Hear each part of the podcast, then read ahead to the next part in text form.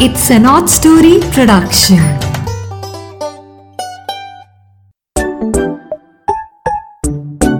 Hello दोस्तों, मीरा किन्नैया हाजिर है अपने वायदे के साथ। वीरवार आ गया है, नई कहानी रेडी है आपके लिए। और इस बार की कहानी का नाम है, मेरे घर में नारनिया। हाँ ये नारनिया एक जगह है जिसके ऊपर इंग्लिश मूवी भी बनी हुई है द क्रॉनिकल्स ऑफ़ नारनिया हाँ तो ये कहानी इसके अंदर नारनिया का ज़िक्र आता है। मेरे घर में नारनिया। वाओ, ये कहानी आपको मैं सुनाने जा रही हूँ और आई होप आप इसको अपने फ्रेंड्स के साथ रिलेटिव्स के साथ, अपने क्लास फेलोज के साथ कजन्स के साथ, सबके साथ शेयर करोगे। ठीक है? और इन कहानियों को आपने कौन से ऐप्स पे सुनना है? आप सुन सकते हैं स्पॉटिफाई पे या एप्पल पॉडकास्ट पे या अमेजोन म्यूज़िक पे या गाना पे या जियो सावन पे, ठीक है? इनमें से किसी भी एक ऐप को अगर आपने डाउनलोड किया हुआ है तो आप नीरा की नैया की कहानियाँ सुन सकते हैं, ठीक है? तो अब हम कहानी शुरू करते हैं। मेरे घर में नारनिया। हाँ मैं तरुण शर्मा, कोई छह वर्ष का रहा होगा जब से मुझे बचपन की बातें याद हैं, मैं अपनी दादी से रोज ही रात के खाने के बाद सोने से पहले एक कहानी सुनाने की जिद किया करता था। ज़्यादा जिद नहीं करनी पड़ती थी, क्योंकि दादी भी पहले से ही मेरा इंतज़ार कर रही होती थी। उनके पास अपने बचपन में सुनी हुई कहानियों का बहुत बड़ा भंडार था। कुछ महीने तो उनकी कहानियों के भंडार से मैं रोज नई कहानी सुनता रहता पर धीरे धीरे मुझे शरारतें भी सूझने लगी और साथ ही साथ दादी को चैलेंज भी करने का मज़ा आने लगा। हाँ मैं उनसे कहता, आज ऐसी कहानी सुनाओ जिसमें एक मगरमच्छ हो, एक कैमल हो और और और एक आइसक्रीम का कोन भी हो।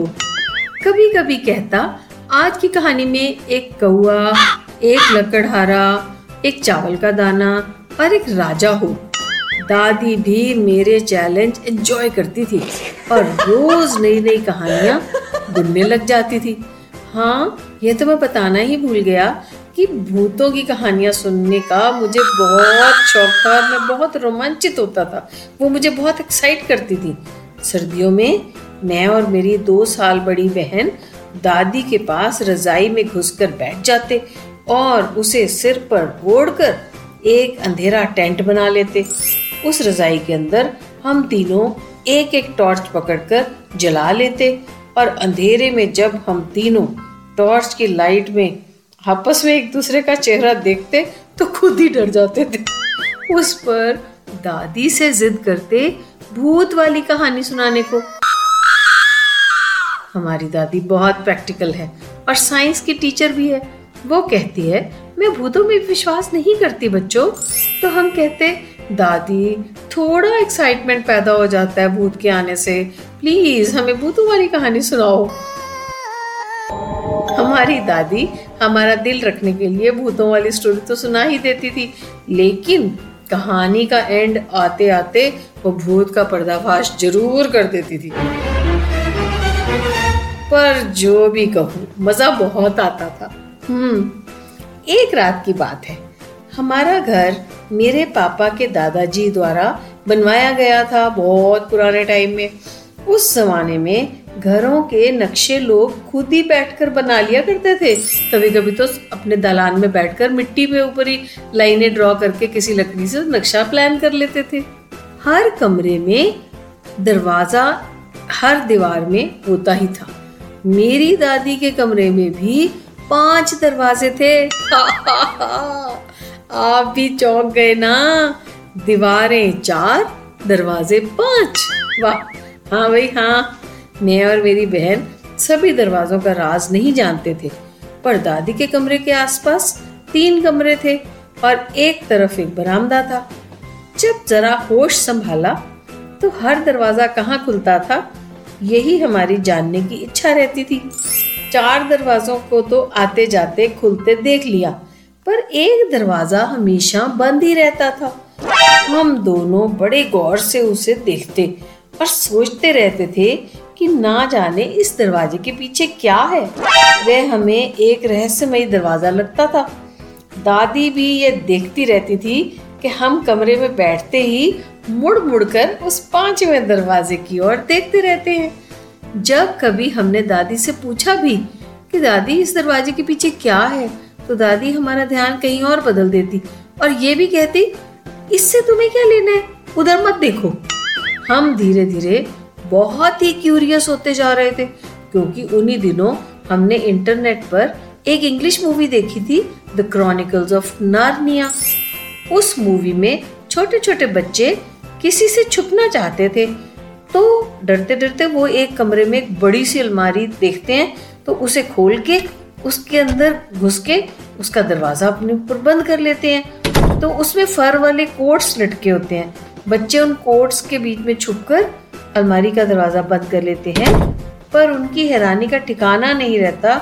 जब उन्हें ये पता चलता है कि कोट्स के पीछे तो एक नई सी दुनिया बसती है, जहाँ अजीब अजीब से इंसान नुमा जानवर रहते हैं। एक दिन हम दोनों भाई बहन जिद पर उतर आए कि हमें प्लीज़ बताओ दादी, इस दरवाजे के पीछे क्या है?